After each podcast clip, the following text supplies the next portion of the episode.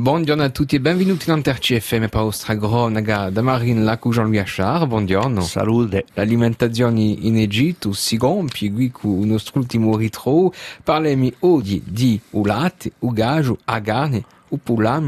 manco i pesci e mica solo. Eh, yeah, yeah, yeah. Ma va a quadratura io cerco, si può dire, compiendo non ta sascia alimenti. Allora, culate sicuro si capisce vecchi, o estiame era importante in idando, culate o estiame dall'eu, o quello denudo per pe un magello, baladi i oi e begure e gabre si brugia budiru. Un affare che non è mica troppo usato in corsi ma quella facevano facevano budiru.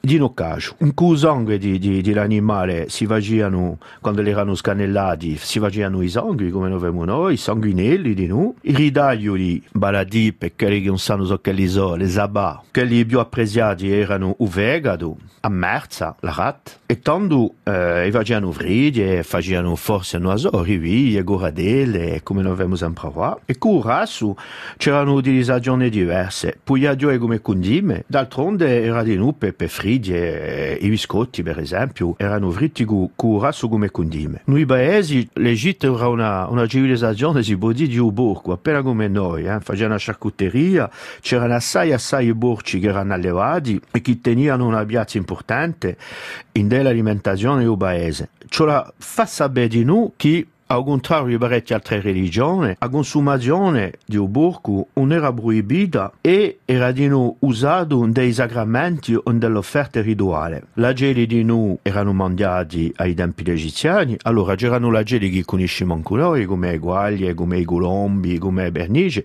ma mangiavano di noi i bellicani. E questo è un affare quanto assai strano, si domanda di ride qualche sia in biguia per questo che ci sono la geli là. Abbastanza. Chi, chi passa e chi si dirompe il calo per mangiare. Quindi. Ma gli egiziani si facevano così e sageli ripresentavano una berta di maiori a consumazione di carne.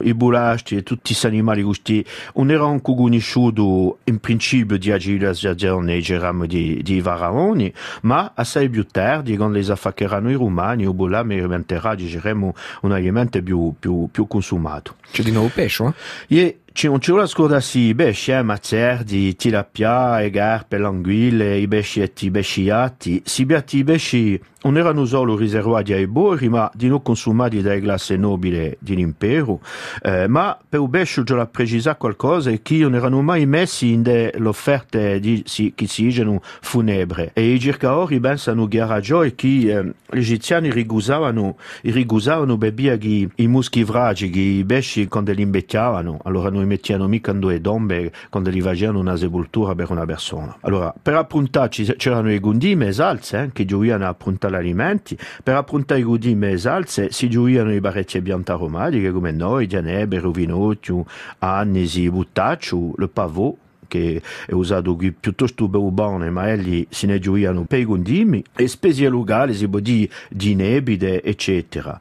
Ubero invece non è stato introdotto in Egitto che tocca i primi secoli dopo Gesù Cristo e di un dia d'India. Infatti gli egiziani mangiano di una maniera che rasoia ai primi tempi, mangiano tre volte al giorno, più spesso, senza coltelli e forcine, questo ide. In tempo di primi tempi l'Alto Impero si garavano non ta tappeti di baia o burro non ta cuscinetti di betta taulinucci e assi. I sovietieri firmano bosti a cantare l'intera e poi a un tempo, a fuori a misura che lei evoluato l'impero egiziano, i nobili hanno principiato a calarsi in serie di betta taulinoni più, più alti e tanto erano servuti da, dai domestici. Ma si vedrà nelle prossime croniche quando parleremo di questa civilizzazione che queste tradizioni messe in ballo dagli egiziani per mangiare, più moderne si dice, non fanno mica dopo ribiliate in Grecia antica per esempio, e bigaia uguale quando eremo con più gli egiziani parleremo da qui a poco.